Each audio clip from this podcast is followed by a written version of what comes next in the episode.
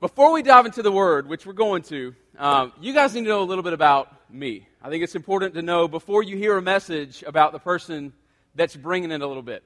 Um, of course, my name's Brandon. I came uh, from First Baptist Spartanburg. I served there for seven years as the college and young adults pastor. Um, never thought I'd be in ministry. I grew up in and around church. My, my parents were divorced. My mom made me go to church. Um, and I'm glad she did. I'm thankful that she did because a lot of what I learned came back later to benefit uh, what God called my life to. But I grew up uh, in a pretty good church, medium sized church, stopped going about 11th grade, went to college, the College of Charleston. Not the, the Baptist school, the Charleston Southern. I went to the, uh, the Satan school, College of Charleston. So it's like you got good school, bad school in Charleston. I went to the bad school. Um, so I'm downtown and, and doing life there, apart from the Lord, far from God. Uh, and my junior year, I meet my now wife, um, and we started dating. And as we started dating, she drew me closer to the Lord. There was a man in her life uh, that she worked for. His name was Eric. Um, and Eric was instrumental in leading me to the Lord. And so my junior year at the College of Charleston, year 2000, um, surrendered my life to Jesus, radically changed me.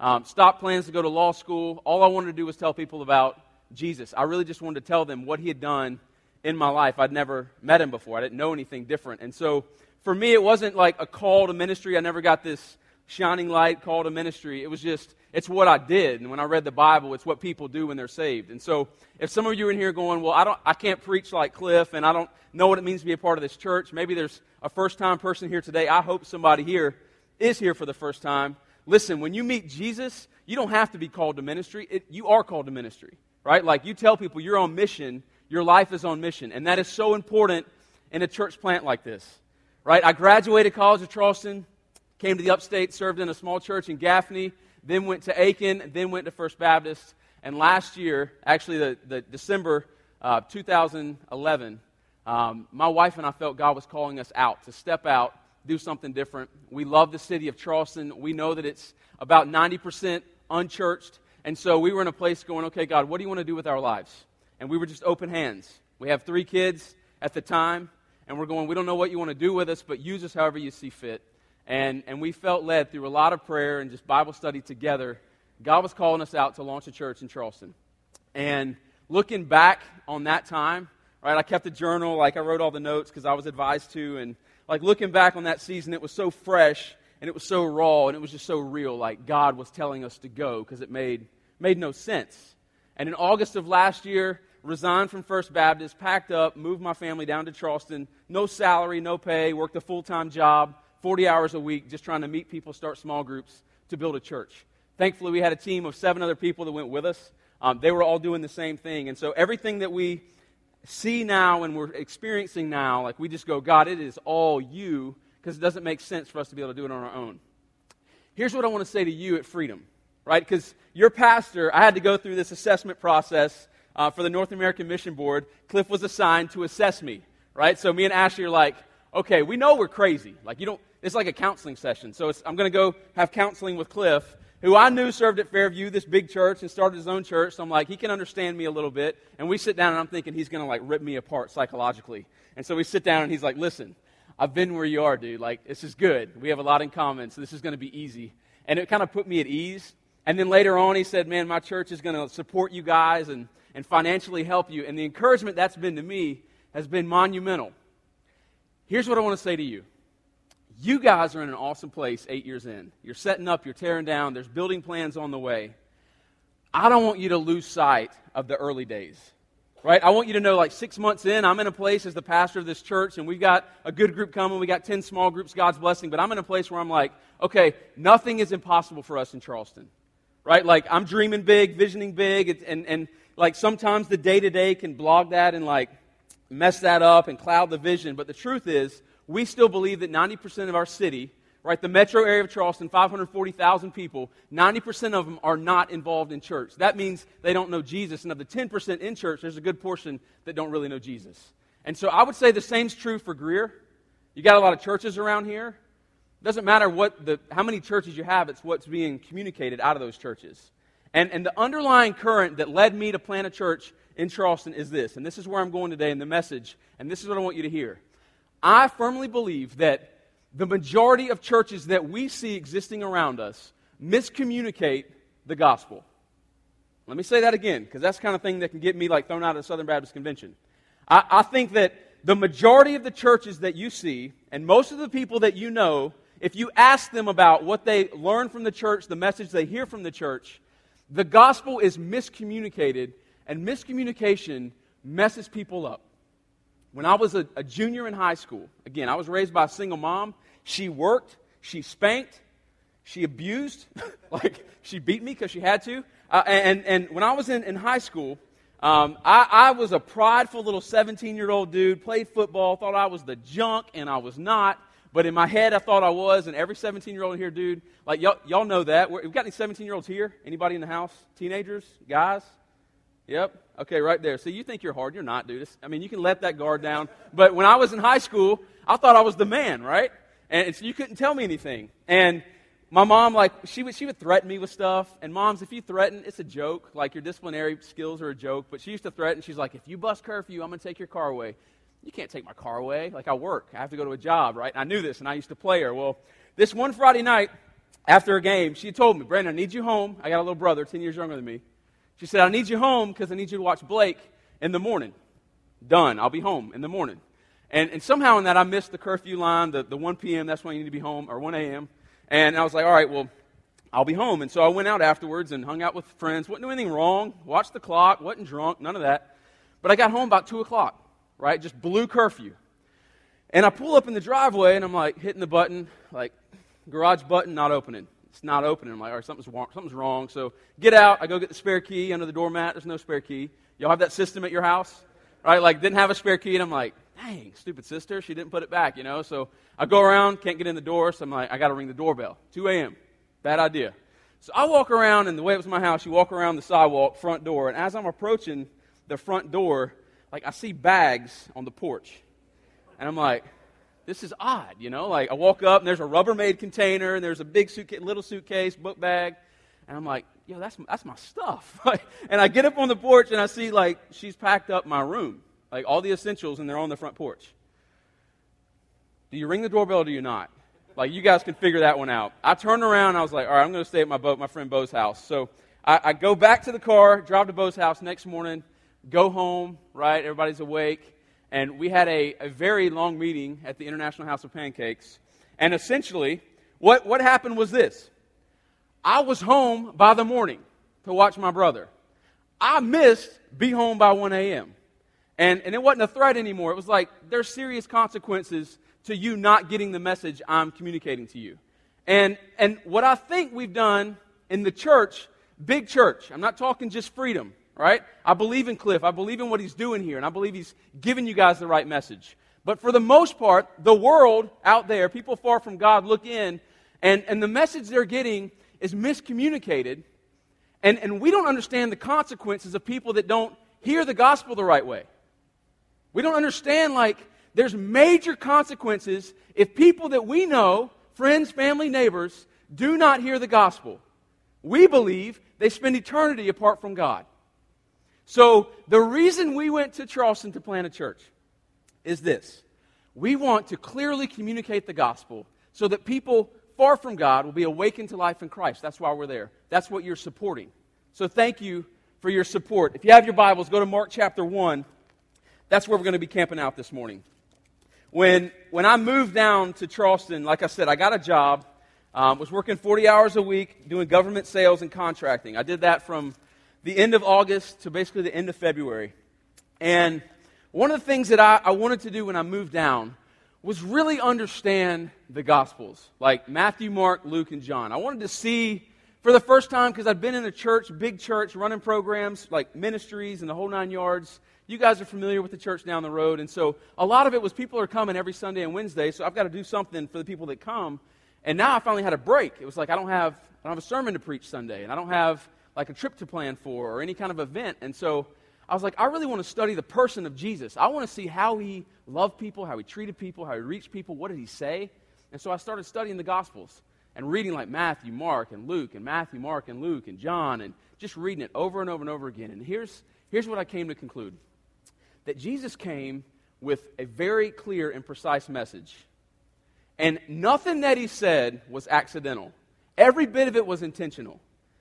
And, and the banner of his ministry is what we're going to read this morning. And it's what people need to hear that you know who aren't in this building right now. Mark chapter 1, verse 14 through 20. It says, Now after John was arrested, Jesus came into Galilee, proclaiming the gospel of God and saying, The time is fulfilled and the kingdom of God is at hand, so repent and believe in the gospel. Up to this point, Jesus, 30 years old, he grew up, Jewish boy, hung out with his dad, worked with his dad, went to the temple. Like, he was a Jewish kid. And, and, and he grew into a man. And so, 30 years of his life, he hasn't proclaimed any ministry. He hasn't started like proclaiming the kingdom of God. And we know that he came and he was baptized by John the Baptist. And immediately after his baptism, he goes off into the desert. Led by the Holy Spirit, he goes to the desert where he's tempted by Satan. And for 40 days, he's there. 40 days he's there and he knows he's coming back to his people. And the first thing that he says when he comes back are these words like repent and believe the gospel. I had months to prepare my first message for Awaken. Cliff can probably go back and remember like the first Sunday, the launch Sunday. You're like, I don't know who's going to come. We've been loving people, inviting people, and like I had months to prepare that, and it was daunting to think like, what's the first thing you're going to say to these people. And, and I think about Jesus here, like, you got 40 days to come in and proclaim, like, you're the Messiah. What do you say? And he says, repent and believe the gospel. Here's what it means.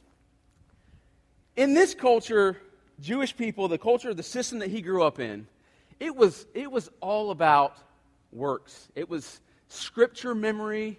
It was going to the temple. It was making sacrifices. It was keeping the Ten Commandments. It was keeping laws upon laws. Like, it was an impossible system, right? Like, keep the law, follow the law, do as good as you can, and like all about achievement.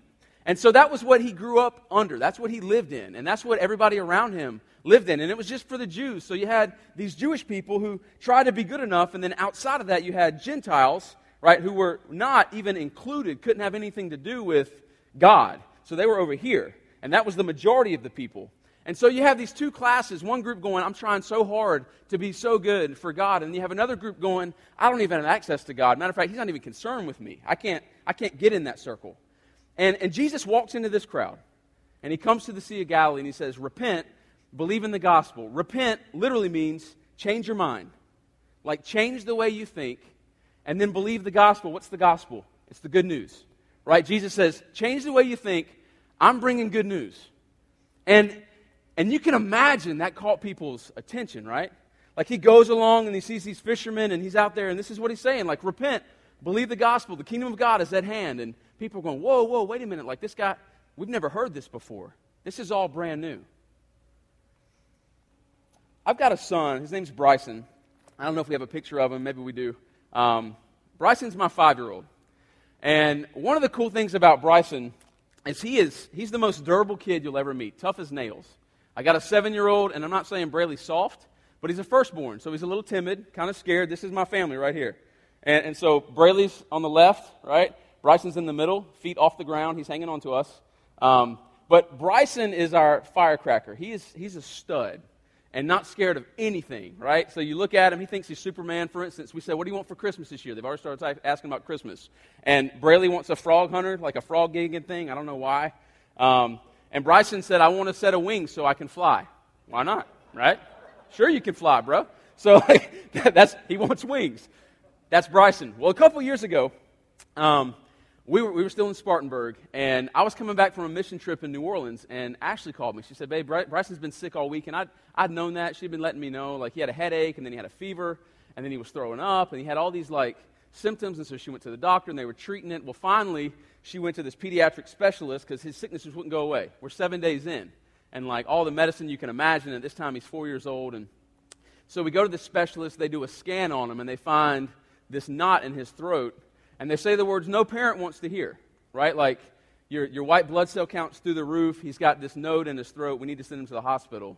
And immediately your brain goes, cancer, right? Like, this is going to be a problem. And so I'm on the road coming back from New Orleans, like freaking out, trying to get home, praying, God, don't let this happen. Like, whatever's going on, please just, you know, we, we submit to your will. We trust that you're good, but Lord, please just heal my, my little boy. And, and I get back, I get to Spartanburg Regional, and he was in pediatric ICU for a couple nights. And in the scan, what they found is he had an abscess in the tissue of his throat. And so they treated it with a steroid, knocked it out, and all the symptoms went away. I'm convinced Jesus lived in a culture religiously where symptoms were being treated. There was a much deeper need. So, like, you would go to the temple to look good, you would make sacrifices to, to show that you're, you're trying to get forgiveness for your sins. You would, like these Pharisees who Jesus yelled at all the time, were like, We're holier than thou, we're clean, like, you're not good enough for us, and you're not keeping the law, and we're judging you. Like, over and over again, this system of like symptoms, just make the symptoms good, and you'll be a good person. And, and what I found in, in planting a church was a lot of the people that I've interacted with remind me a lot of who I was back in high school. Right? Like if you'll just not go to that party, or you'll not listen to that music, or don't watch that movie, or don't drink that drink, or don't say those words, or don't hang with those guys, or date that girl, like all these different symptoms, if you'll do all these things, you'll look the part and you'll be a good little Christian boy and you can go to church and everything's great. Right? And it's this treatment of symptoms when in reality, all along, I had a much deeper need. And it wasn't, it wasn't like that if I fixed all these things, I would be a good person. It's said if that need was met, everything else would be fixed. And so, what I found in planning a church is that most people, when they think about the church or Christians, right, which the majority of us in this room are that, when they think about Christians, they go, Well, I, I'm not good enough to be in the church, right? Like, I don't have what it takes to be in the church. Like, I've got these issues, and, and I, don't, I just don't measure up. Jesus here says, Change the way you think and believe in the gospel because here's the good news. The good news is it's not about how good you are, and it's not about what you do, it's about what I'm going to do. Like eventually I'm going to go to the cross and I'm going to pay the price for sins that you can't pay for. Right? That's the good news. It's not about the works that you achieved, it's about the work that I'm going to achieve on the cross.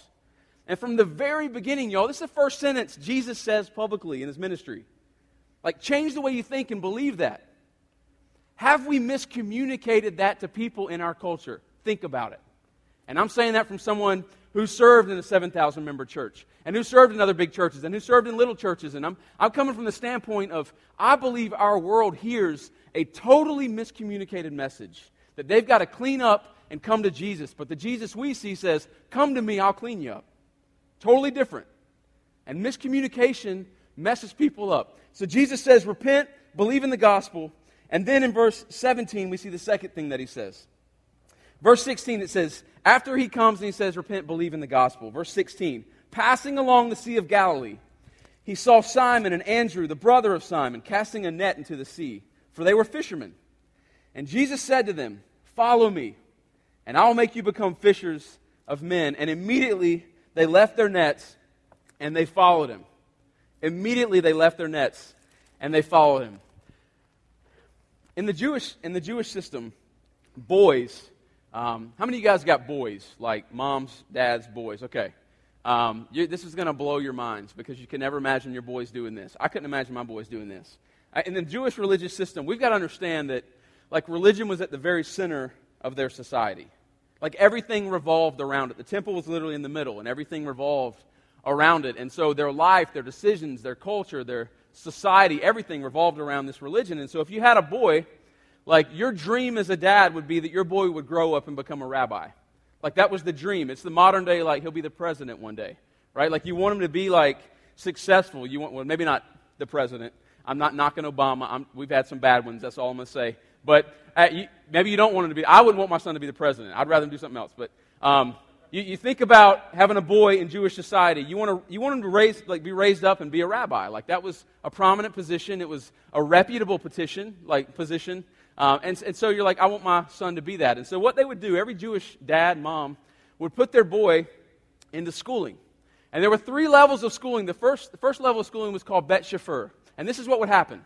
From the ages of zero to six, like you would send your son, so my five year old, like he'd be in this system, and they would, they would go to this school. And the school would be under a rabbi who would teach at the local temple, and the rabbi would teach these boys scripture, right? And they would study the Torah, the first five books of the Bible Genesis, Exodus, Leviticus, Numbers, Deuteronomy. And so they would spend their life, the first six, of their, six seven years of their life, studying the Torah. And their goal was to memorize it. Like it wasn't just to know, like, in the beginning, God created the heavens and the earth. We got that, right? But I'm talking like memorize the whole first five books because this is all they had. It was God's Word, it was holy. They wanted to memorize it. And so most six and seven year old boys, like most six and seven year old Jewish boys, had the Torah memorized, first five books of the Bible. It's just what they did. It was Jewish society, first century, right? Like that, that's, we know that to be true. And then after that, so at seven years old, if, if they did have it memorized, they would pass. Kind of like grade school today. You pass. You go to the next, next grade. And the second level was called Bet Talmud. And in Bet Talmud, from 7 to about 13, um, you, would, you would go and sit with the rabbi in the temple, right? So every Jewish boy from 7 to about 13, 16, somewhere in there, would go to the temple and they would sit and they would learn the scriptures. And so they would sit under this rabbi, and they wouldn't just memorize it, although most of them did. They memorized the other 34 books of the Old Testament. Most of them, they would sit there and you would discuss the scriptures. Like, what do they mean? Like, who is our God? What does Jonah mean? Like, what does Job mean? You know, it's kind of like philosophy and learning and just kind of exploring, and there would be this dialogue. And so they would sit under this rabbi at the temple and do this. Every, like every day. It wasn't something they just did on Sunday, it was daily. This is like school for them. And so most Jewish boys, by the time they're 17, they would have memorized the Old Testament, right? If they're good enough. Like if they were dedicated enough, good students. And some of them weren't. And, and then they would go and apply to be a disciple of that rabbi. You follow me? Right? Now keep in mind that this is a weed out process. When you get into your teenage years, right? Like some of these guys are like, listen, I'm not, I don't, I can't, I cannot study and memorize these scriptures. Like I can go make a living doing something else. I've got to go provide for my parents. Like maybe a dad passed away, I've got to provide for mom, so I'm going to be a fisherman or I'm going to go be a farmer or a shepherd, whatever it might be. But I can't continue like being in this system. And so for a lot of guys in their teenage years, they would, they would have fallen out. But at 17, if, if you passed, like if you were good enough and you got all the scriptures and you knew the stuff, then you would go to that rabbi and you would basically apply to be a disciple. And a disciple of a rabbi in the first century Jewish culture, you would literally follow that disciple everywhere, or the rabbi everywhere they went. And, and if you read tradition, like the dust from the rabbi's sandals would get on your clothes as a disciple because your goal was this you want to walk so close to the rabbi that you can be one one day. And the request would be this if you're 18, 19 years old, the request would be, Rabbi, can I take up your yoke? Right? Yoke means teaching. Can I take up your yoke and basically be like you? Because the goal of the rabbi is, I want you to be a rabbi like me. And I want you to gain more disciples like me. Like that was, that was the whole system, the Jewish system. And so at 17, if you were good enough, you would go to the rabbi and you would say, Can I take up your yoke and that rabbi would look at you and say the one phrase that every Jewish dad want their boys to hear, he would say, Come, follow me. Like that was the command. Come, follow me. You're good enough. Like you can be my disciple. And then that 18 or 19 year old boy would then, in the third level of Jewish learning, follow this rabbi and become his disciple. Now, let's go back to Sea of Galilee when Jesus comes. He says, Repent, change the way you think, believe in the gospel. And then he walks along the Sea of Galilee and he sees a couple guys fishing we know that the disciples were in their late teens or early 20s when they started following Jesus. So keep in mind, why is a 19 year old Simon, Peter, Andrew, John, like, why are they fishing? They're not, they're not disciples following a rabbi. At some point, they fell out. They weren't good enough or they didn't pass, right? And Jesus comes along. Everything's strategic in what he's saying, guys. Nothing's accidental. He's been thinking his whole life what, how am I'm going to start my ministry. And he comes along and he sees him in this boat. And he looks out and he says, You, you, come follow me. And then he goes on a little further and he says, You, you, come follow me. And he starts calling out these disciples. It was completely upside down in the system of Jewish culture. Like the rabbi would never go to a disciple and say, Come follow me, until they asked. And what Jesus is doing here is saying, Listen, it is not about how good you are. Yeah, you, you know what, Peter, you did not pass the Jewish school. Like you didn't make it. You don't memorize scripture. Like you fell out. You wanted to fish. You're rough around the edges. But I want you to follow me. I want you to be my disciple. Just walk close. I'm going to teach you what it looks like to be like me. And so Jesus, for the next three years, just poured his life into him, like gave him ministry to do. And they were on the advance for the kingdom. Every one of the disciples this happened. Matthew, right? He's a tax collector. He's a thief sitting at a table. And Jesus comes up and says, Come follow me. And immediately he gets up from his booth, follows Jesus.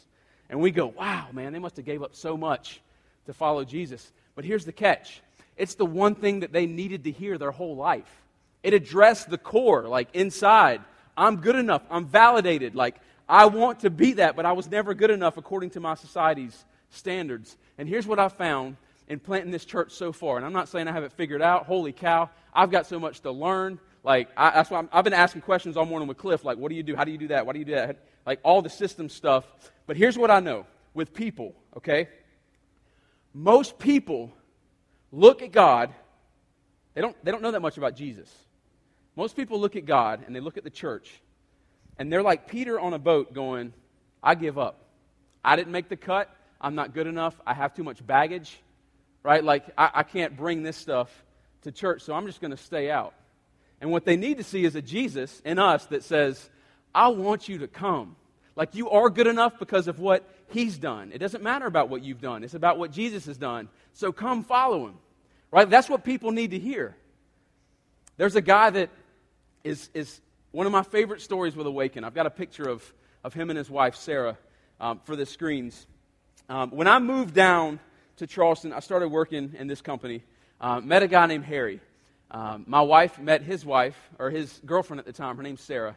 Um, but they were engaged. They're from New Jersey. Um, yeah, there you go. They, they're from New Jersey and lost as could be. Like, talk about far from God. They're just far from, I mean, every way. And, and we started talking, hanging out. Um, we invited them to our small group, told them that we were starting our church through small groups. Um, so he's like, What does that mean for me? Am I like in the church? And I was like, No, man, like just come hang out with us. We're going to read the Bible together, study a little bit. And he's like, Okay. Um, came to our first service. The biggest line for him, you say, Harry, what hooked you on Awaken Church? And not even knowing I did it, stood up and said, Listen, if, if you're looking for a perfect church or a perfect pastor, it's not me. Right? Like I struggle as much as anybody out here today. Um, that disarmed him tremendously. He grew up Catholic until he was about 10 years old. Went to a Catholic middle school until he got thrown out because he was so bad. Um, so this guy, Harry, was all about works. Like, I'm not good enough. They're living together at the time, they weren't married. Um, and so, about a month into them being involved with Awaken, Sarah asked me, Brandon, will you do our wedding? Now listen, I came from I came from First Baptist, y'all. Like we rock suits over there. And and we don't marry unbelievers, right? Don't marry to, if, if you're not both Christian, I'm not doing your wedding. That was that was my background. And so I'm sitting there going, okay, we're a, a month into our church. I'm growing to like them as friends. And, and I've got a decision to make because there's a lot of eyes at this point involved in Awaken, a lot of people in our small group, and I'm going, if I don't do their wedding, what's it saying? You're not good enough. The same message that he heard getting thrown out of the Catholic Church. So I spend a lot of time in prayer going, God, help me know how to handle this. Give me wisdom, James 1, wisdom that comes from above. And I eventually told Harry and Sarah, I'll marry you, but you've got to commit to counseling with me. Premarital counseling, six weeks, let's do it. And I was like, I got six weeks to win these people to Jesus. That was seriously, that was my approach. And I was like, Lord, listen, I'm not doing this because I want to. I'm doing this because I feel like you've called me to. Like when I envision the people that you're going to put in front of me when I left Spartanburg to move to Charleston, it's Harry and Sarah. I remember talking with a pastor friend of mine. They were in our small group now. I remember talking with a pastor friend of mine, and he says to me, Now listen, how long are you going to let them come to small group before you tell them they need to get married? I was like, Man, they, they don't need to get married, they need Jesus.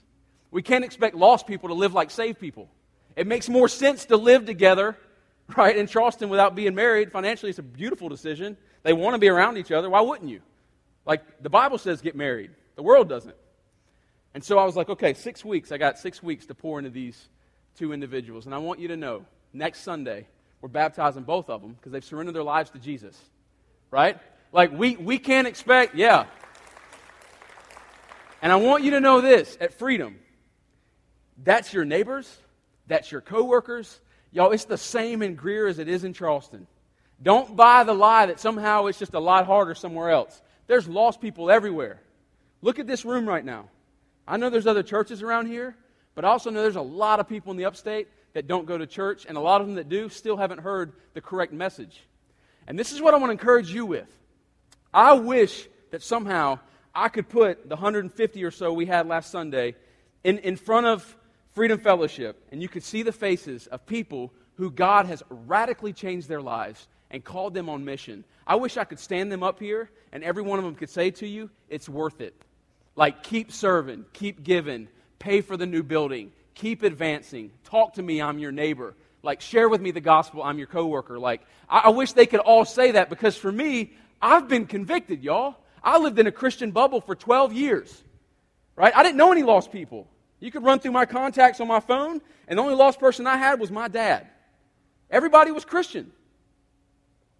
And if that's you, listen, if, if your world right now is like, man, I just hang out with Christians, my small group in church, and that's kind of my deal, listen, go find some people that are lost. I was, Friday night, we had two, I'm sorry, I'm telling a story. Not long. Am I going too long? Okay. Can cut me off in a minute. If this mic stops working, I'm going to keep yelling. But I had two neighbors that moved into my street. That two sets of neighbors, one from California, one from St. Louis. Charleston is a melting pot. And, and we had them over for dinner Friday night. And both of them, man, they don't know the Lord at all. And it was really awkward because we had dinner and then they're like, hey, let's go back to our house, Toby's house. So I go to Toby's house and they start drinking and stuff. I don't drink. I gave that up when I was saved. I found that my influence is greater when I'm not drinking. So I'm hanging out over there and they're, they're having alcohol and I'm telling the story of the church because I'm trying to figure out how do I slide this in there. Uh, and this is the response I get. Toby says, So wait a minute, you left the church and you came down here with seven people to start a church and you didn't know anybody. I was like, Yeah. He was like, Man, that's awesome. Fill in the blank. And I was like, You know what? That is, you know, that is awesome. And I'm like, that's, that's the response from the world. Yo, they want to see that we believe in what we preach. All right, like we say we live by faith, we'll live it. Like, live it. Get out of your comfort zone. Stop being secure. When I was at this wedding, I finished the wedding with Harry and Sarah and their family. None of them, they told me on the way up there, they flew me up to Jersey. We did their wedding at Trump National. And, I, and I, when I landed, Harry said, Listen, Brandon, because they'd already come to Christ at this point. And I said, I'm sharing the gospel at your wedding. They said, Good. Nobody there knows Jesus. Nobody. You got 200 people in chairs. Beautiful ceremony. None of them know Jesus. And I'm looking out going, God, thank you so much for put a burden on my heart to come to Charleston, for leading me to do their premarital, because they're going to hear about Jesus today. Right? Like, what are we doing if all we do is come to church and do Bible studies while our neighbors go to hell? Think about it. Think about it. Because you may not be in a position to up and go to Charleston or up and go to Brooklyn. Like, you may not be in a position to up and go to some other place, but when you drive into your neighborhood, do you see the harvest like Jesus does? Can you see lost people? Can you see them going, they have no hope outside of Jesus? That's what you're called to at Freedom Fellowship, to find freedom in Christ. And I'm convinced more than ever that the only way that people are going to find freedom in Christ or be awakened to life in Christ is if we clearly communicate and live out the message of the gospel, same way Jesus did. Repent, believe in the gospel, come follow him. We've got to do it all out first. Let me pray for us. Father, thank you so much for your word and thank you for the calling that you put on every one of our lives in here that claims to know and love your son Jesus. And this morning, if there's anyone in this room right now who does not know anyone who's far from you, God, I pray that you would surround them with people who need to hear the message of hope and love and forgiveness and grace found only in the cross. God, I thank you for this church who believed in what we're doing enough to support us. I thank you for the people in this room who I don't even know, but who had a hand in leading Harry and Sarah to Jesus, and leading Jeff to Jesus, and leading Sean and Lillian, and the list goes on. God, thank you for this, these people who are faithful and willing to invest in the work that you're doing in Charleston. And God, I pray a blessing over Freedom Fellowship. That God, as they give, you would multiply here. We know we can't outgive you. As they send people, that you would bring more people in here. God, I believe in Cliff and his leadership. I know he walks with you. And so, God, bless his family. And I ask more than anything that you would continue to use us as missionaries to advance your kingdom, whether in Greer or Charleston or anywhere in this world. God, I love you. Thank you so much for your people here in this church. It's in Jesus' name I pray. Amen.